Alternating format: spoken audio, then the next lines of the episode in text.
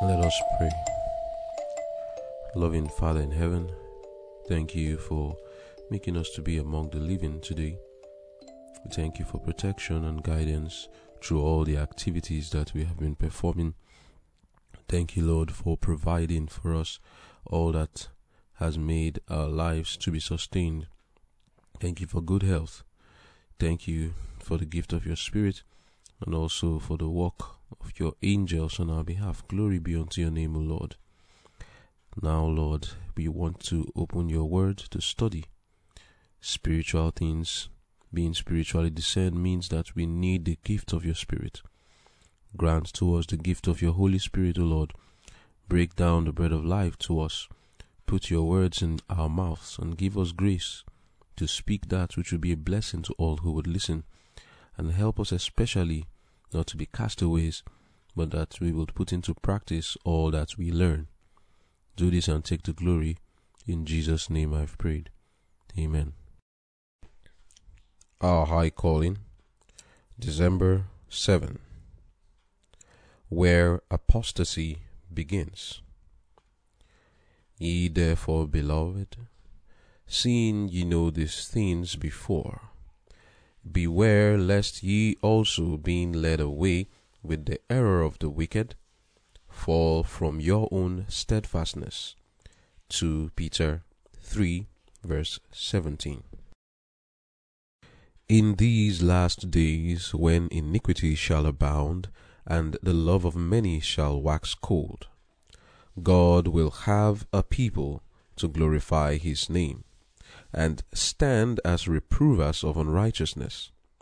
They are to be a peculiar people who will be true to the law of God.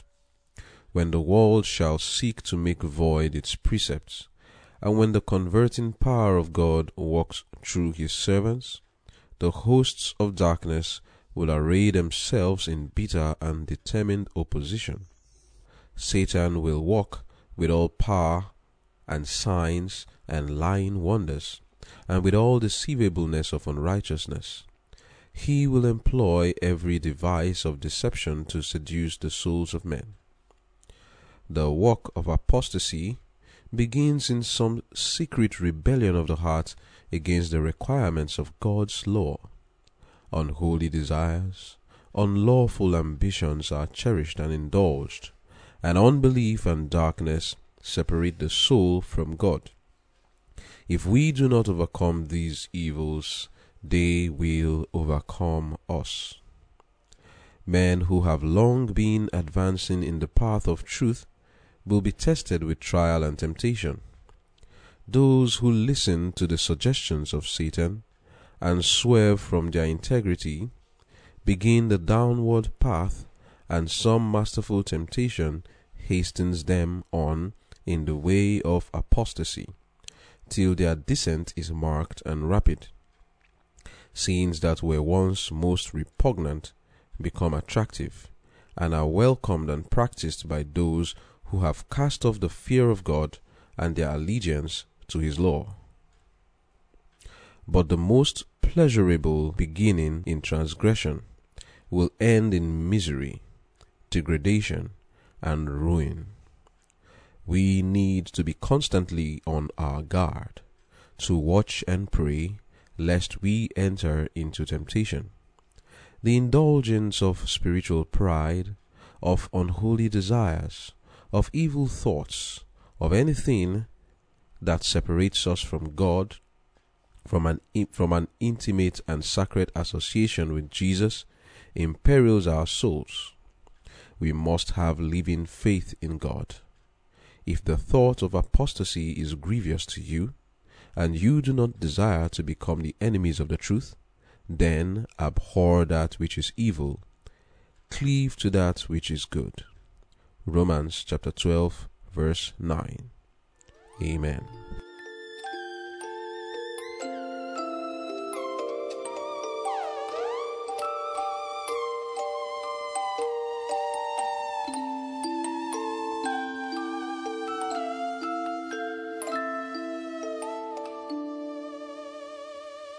The title of our devotion is Where Apostasy Begins.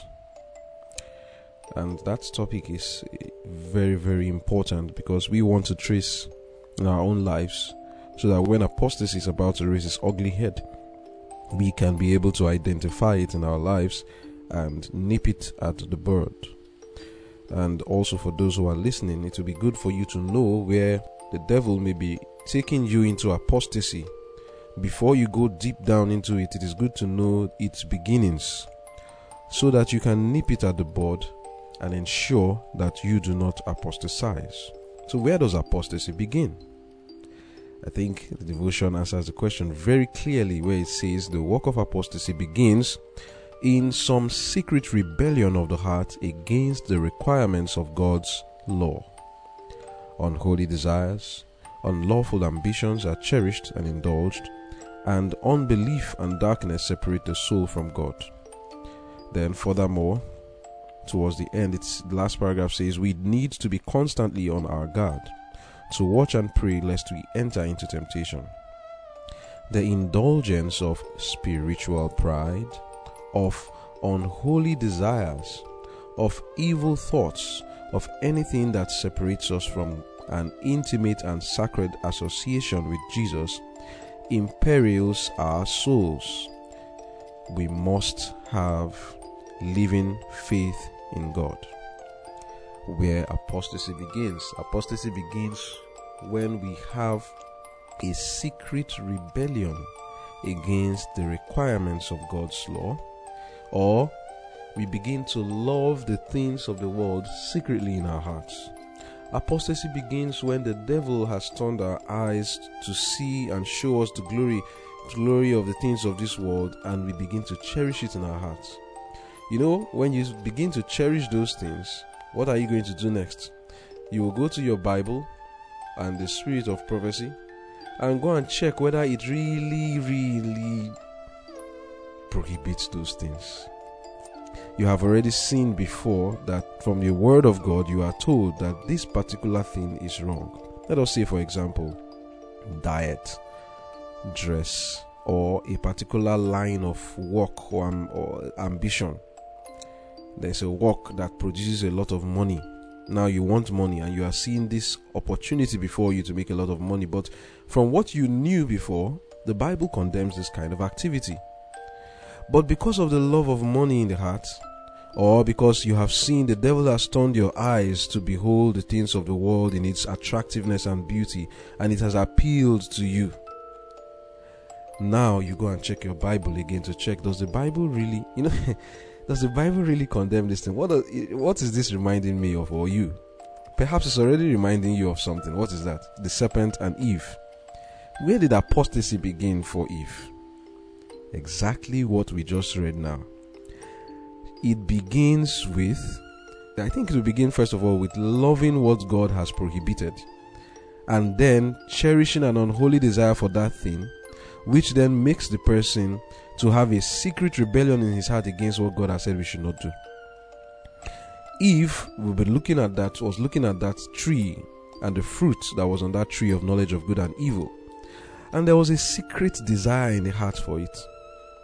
And then it changed into a questioning of God's requirements, which she heard very clearly that you should not eat of it. And then when she saw that, she understood clearly that God said, Don't eat. It made her to become to see that instruction as ridiculous. And she added to God's word. He said we should not eat it too. We should not even touch it. To make it sound as if God was giving a ridiculous requirement. God didn't say they shouldn't touch it. She added that.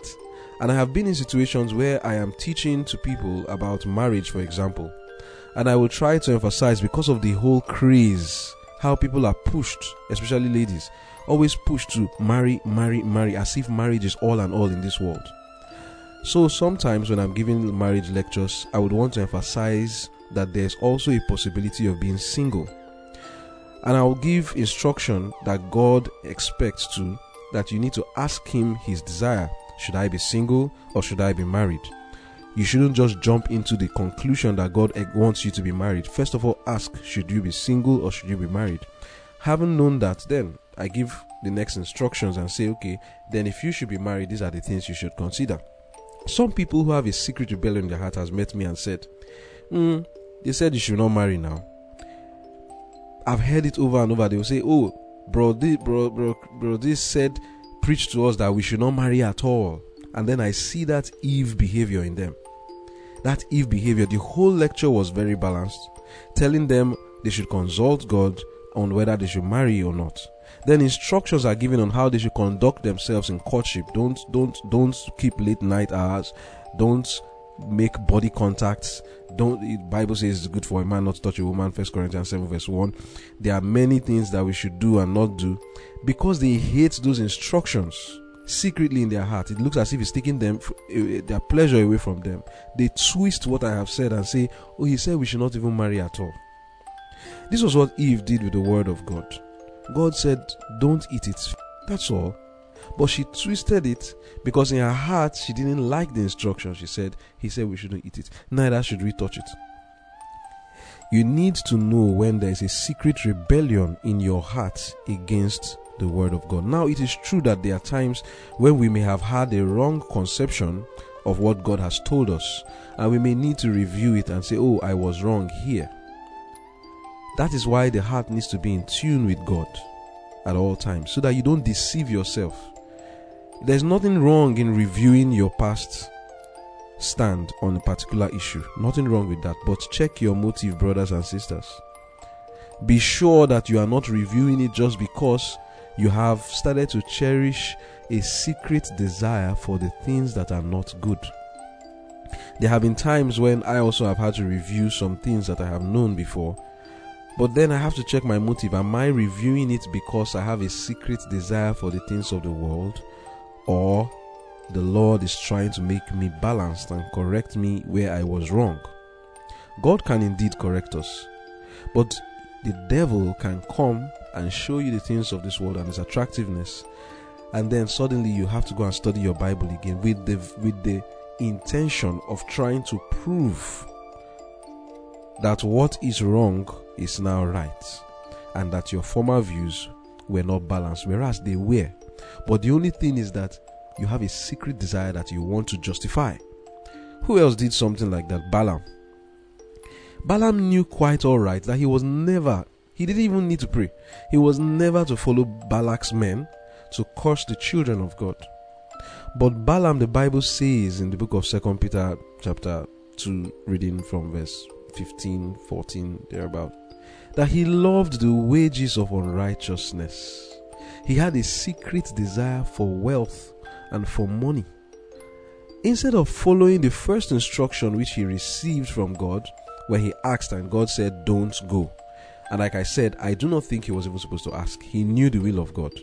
When these men are telling you, come and curse the children of God, he was supposed to tell them, get away from here. Those are God's children. The principle of God's word is that those who are his cannot be cursed and tell them, Go. He didn't need to pray, but he told them, Let me pray. He prayed. God told him, Don't join them, don't go. And the people were sad.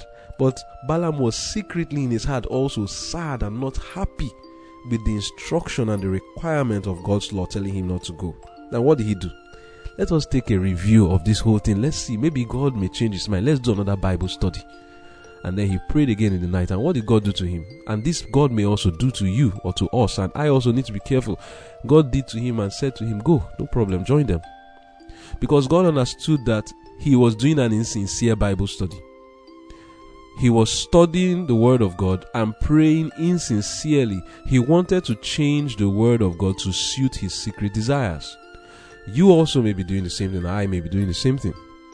Why are you studying the issue of hair, of dress, and diet, and ambition, and what work to do and not to do, and what to eat, what business you are going to engage in, which you knew before from the Word of God, clearly stating to you that this thing is not right? Why are you doing it again? Be careful because God may do to you as He did to Balaam. He may tell you, Oh, yes, go ahead, go with that ambition. Go ahead, dress that way Go ahead, eat that you want to eat. Go ahead, follow the ambition you want to go with.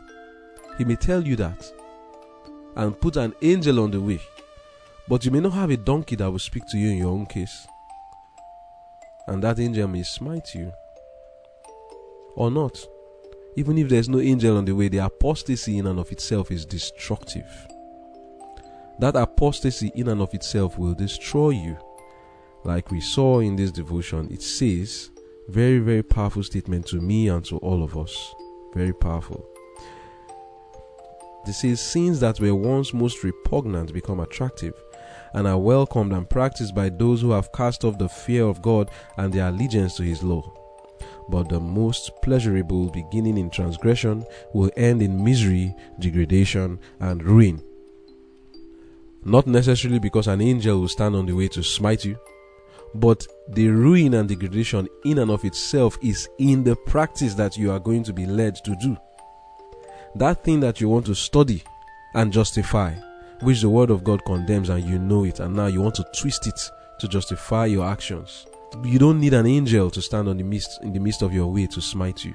That practice in and of itself can destroy you. We need to be careful. I have had some times in my own life where the devil comes to me with thoughts and say, This thing that you are saying here was it? Are you sure it's really right? He tries to paint something attractive in my eyes and he wants to make me go and study again to review the things that the Word of God have clearly stated. You have to be careful and ensure you don't do that. And then there are cases, like I said, to which we need to be careful about where you are already in error. Don't be stubborn and say, I will not study. I will not go and check what the Word of God says to be sure whether what I have believed is right or wrong. Still go ahead and study, but be sure that your motive is clear, that you are not trying to justify evil so that you can go for your secret ambition, your secret desires. This thing can happen in various ways. Various ways it can show itself. I've given a few examples, but there are much more, and I pray that the Holy Spirit is touching your heart and telling you where this may be happening to you, where you may have been twisting the word of God to justify your evil practice and your unholy desires. It is for this reason that we are told in 2 Peter chapter 3 verse 17, Ye therefore beloved, seeing ye know these things before, beware lest ye also being led away with the error of the wicked, for from your own steadfastness. Beware, my brothers and sisters, you who have listened and stood under the tutelage of the Holy Spirit, whom he has taught the secret things of God God is telling you, beware, lest those who have apostatized, those who have been led away, who have allowed the things of this world to become attractive to them and are now twisting the word of God. The Bible is telling you, beware, lest you who are steadfast, who have known the truth, will be led away by the error of those who have apostatized and fall from your own steadfastness instead of falling from your steadfastness by and allowing yourself to be led away by those who have apostatized god is telling us in these last days when iniquity shall abound and the love of many shall wax cold god wants you to glorify his name and stand as reprovers of unrighteousness. And i think this is one of the reasons why we are led astray. When we are not by practice and even by our words openly speaking and reproving unrighteousness, you find out that if you are not attacking, you will be attacked. If you are not speaking against the unrighteousness that's going on around you, those who are practicing it will be urging it upon you, and you will fall from your own steadfastness. And that's why the counsel and the key text for today is Ye therefore, beloved, Seeing you know these things, you have been to many retreats, you have been to many programs, you have studied the spirit of prophecy and the Bible. Beware, lest you also will be led away with the error of those who have apostatized and fall from your own steadfastness. I pray that God will be telling you where you are doing that so that you can make a change because you are going to destroy yourself and destroy others along with you. You will become a blind leader of the blind. You see, when you see people, let me tell you, when you when, how you know people who want to justify evil and cherish unholy desires. They like to make the word of God seem as if it is not clear. You will bring up a Bible passage that is clear, and they will say, "No, no, no, it's not really saying that. We are not very sure." They will not tell you this is what it's saying, and they won't tell you that oh, that uh, this is what is not saying. They will just leave it in the dark. They love to throw sand and dust in people's eyes so that they don't see clearly. And they become blind leaders of the blind because they blind you with questionings, doubts. They will not tell you that this thing is okay, this is what is really saying, but they will keep on blinding your eyes with questions and doubts so that you become blind. And then they being blind themselves will become your leaders. And you are now a blind leader of the blind. And what did jesus say will happen to such people? That they will both fall into a ditch i pray that god will keep us from such blindness and following blind leaders don't twist the word of god to suit your unholy desires and don't try to make it look as if god doesn't have what uh, instructions or requirements on certain issues. Some people try to make the dress issue to look as if God has no particular requirements. Every part of it, they twist it here and there just to make it look as if eh, it's not very clear what he's saying. We are not very sure. You know, we can't be very sure on this. We can't be very sure on that. Okay, then say what we, we can be sure of. Nothing. We are not sure of anything do ladies are ladies supposed to wear trousers? Eh, we are not sure. The Bible is not clear. In fact, somebody told me even masturbation, the Bible is not very clear on it. We are not very sure. Okay, what are we going to tell people who are masturbating now? Hang them in the balance? We don't know what to do. What are we going to tell people who dress in modestly? Just keep them there in the middle. All are right. All are right. Come on. May God open our eyes to see these things and may God help us so that we are not led astray by our unholy desires. Because even if these blind leaders are there, the blind people they lead are also people who have unholy desires themselves, who want to hear smooth things, who want to be misled. They see their Bible for themselves, they have it, but they want somebody to tell them smooth things so that they'll be excused. They want something, they, they are looking for hooks to hang their doubts upon in the Word of God. They want one man to come and just throw some dust somewhere so that it will look as if, oh, they are sincere in not following what they know to be true. But the Lord has spoken today. I pray that we will heed Him and His instructions in Jesus' name. Amen. Psalm 111, verse 10 The fear of the Lord is the beginning of wisdom a good understanding have all they that do his commandments. His praise endureth forever. What is the beginning of wisdom? To fear God. I see in the devotion that we are also warned in order not to fall into the dangerous act of apostasy. We need to be sure we are not casting away the fear of the Lord. It says that sins that were once most repugnant become attractive and are welcomed and practiced by those who have cast off the fear of the Lord, fear of God, and their allegiance to His law. So we need to ensure that we are not hiding our motives before God. The story of Joseph reminds me what it means to fear God when Potiphar's wife was alluring Joseph. The Bible says that it came to pass, I'm reading Genesis 39, verse 7. It came to pass after these things that his master's wife cast her eyes upon Joseph, and she said, Lie with me. But he refused and said unto his master's wife, Behold, my master wanted not what is with me in the house he had commanded, committed all that he had to my hand. There is none greater in this house than I. Neither hath he kept back anything from me but thee, because thou art his wife. How then can I do this great wickedness and sin against my master? No, that's not what the Bible says. It says, How then can I do this great wickedness and sin against God? So the fear of God was in the heart of, jo- of Joseph. This is one principle we can employ to help us against this apostasy. Do not think that our ways, we should not think that our ways are hidden before God.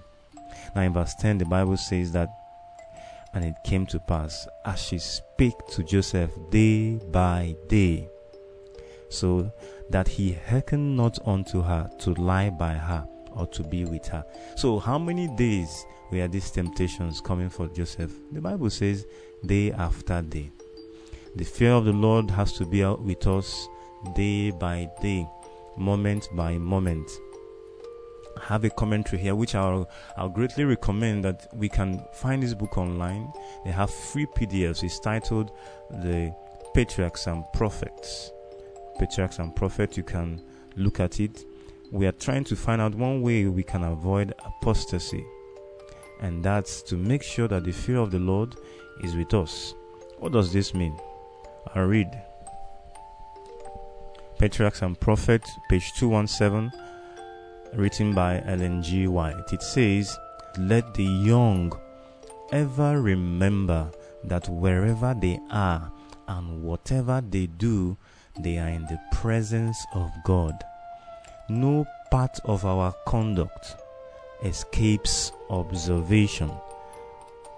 No part of our conduct escapes observation. Let me just pause here a little bit. What you're pressing on your phone in the secrecy of your room, what you're pressing or listening, what you're watching, what you're saying on your phone, where you're going, God sees, He hears. He that made the ear, can He not hear? Does He not hear? He that gave you eyes, can He not see? I'll continue. We cannot hide our ways from the Most High. The very motives of His heart are open to divine inspection. Every act, every word, every thought is as distinctly marked as though there were only one person in the whole world, and the attention of heaven were centered upon him. This is exactly what happened to Belshazzar. While he was drinking and wining, a judgment scene was set up for him in heaven. He never knew. So, what am I saying? One way is to always remember that God is with us. You don't need your parents, your uncles, your brothers and sisters to watch you. You need to just have the fear of the Lord. The second thing I want to advise here is you see, it is true and possible, we are all human beings, that these things can come to our heart. The lust of other things can come into the heart. You may be a Christian. You know, one of the people this devotion addresses are those who have advanced the cause of truth. You may be very a faithful person before now. You may be zealous and ardent in doing God's work. But one time or the other, Satan may come with his alluring temptations. What do you do in those times? Make sure you go to God in prayer and talk to Him. Ask Him to remove such sentiments from your heart. Help pray, pray to Him because He has the power in, in Ezekiel 36, he's, he promised that he will cleanse us from all our idols. So the fact that you have an idol, idol in your heart that is causing you to go against God's will, that you have a desire, something you want to be done, and is making you to squirm and wish that the law of God were never in existence, that's not the end of the road. Talk to God. Tell Him this is what is going on in your heart, and He'll help. The third thing I want to advise from the Bible, we know the story of the man who was, who the Bible said he was cast out, demons were cast out from him. But the Bible said something that he did not fill up his heart. His heart was empty. When we remove those idols in our hearts, we need to make sure we replace them. The nature, they say, abhors a vacuum. Your mind should not be empty, left wandering, so that you can just pick up your phone and just going around. You don't, you know, sometimes it has happened to me. You just pick up your phone. You're not, you're not even sure what you're doing, but the phone is on. You're just scrolling up and down, just like you are loitering around. That's an evidence that the mind is not stayed on something. The mind has been left to wander. What do you do?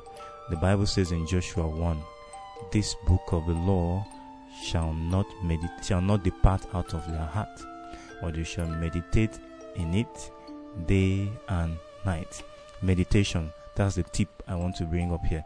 Meditate on godly things. The Bible says, Set your affections on things that are above and not things that are on the earth. let us take our minds. Your mind may want to wander here and there. You need to be in touch with your mind. Temptations come to us in microseconds. A snap of your finger, the temptation comes to your mind, and you need to deal with it at that point. Nobody knows what is going on. It is between you and God. There's a suggestion to just do that. Press that button. There's a suggestion to just say that words, that angry words, to be offended. But what do you do? Make sure you watch your thoughts and pray always. We must be emptied of ourselves. But this is not all that is required, for when we have renounced our idols, the vacuum must be supplied.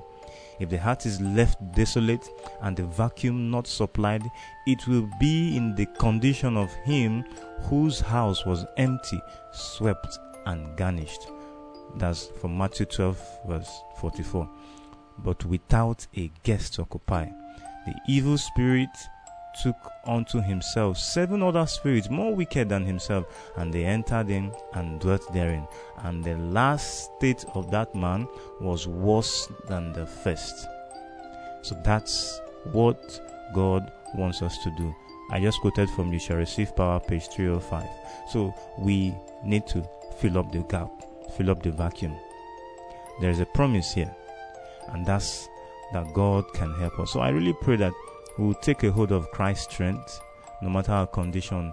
The Bible said that He was slain from the foundation of the world for our sins. It doesn't matter what may be our condition, whether cultivated or inherited, there is power in the Most High to deliver us from it. I pray as we take to heart these counsels that the victory that is sure in Christ will be ours, and Satan will really, really, he will come but he will not find anything in us that will resonate with his temptations. May God help us and may this be our experience in Jesus' name. Amen. Let us pray. Our loving Father in heaven, we thank you that today you have woken us up and you have placed before us the loaf of bread freshly baked from heaven to keep us today. We are told that the enemy of our soul is roaring like a lion, seeking whom he may devour. That he's coming with so many alluring temptations. Dear Father, you know these things better than we do. Lord, we are praying this morning that as he came to you and there was nothing found in you whereby he can tempt you, Lord, we lift up our hearts, everyone who is listening, and ourselves who are speaking, that you will give us such a state of mind that when He comes to us, He will not find anything in us. Nothing, Lord, please. We beg. We are so dependent on you. You said that with men it is impossible, but with God all things are possible. So we beg on that power, that virtue when He wants to turn our eyes away from heavenly things and from you and from virtue and from purity, from things that are noble, the things that are that are beautiful, Lord, please help us to resist Him as you did and as Joseph did too. Bless our going out and our coming in. Order our footsteps. Help us to be a blessing to those who we shall meet today. Make our ways prosperous in you. Thank you, Father, for today. Thank you for the victory granted to us. In Jesus' name we have prayed. Amen.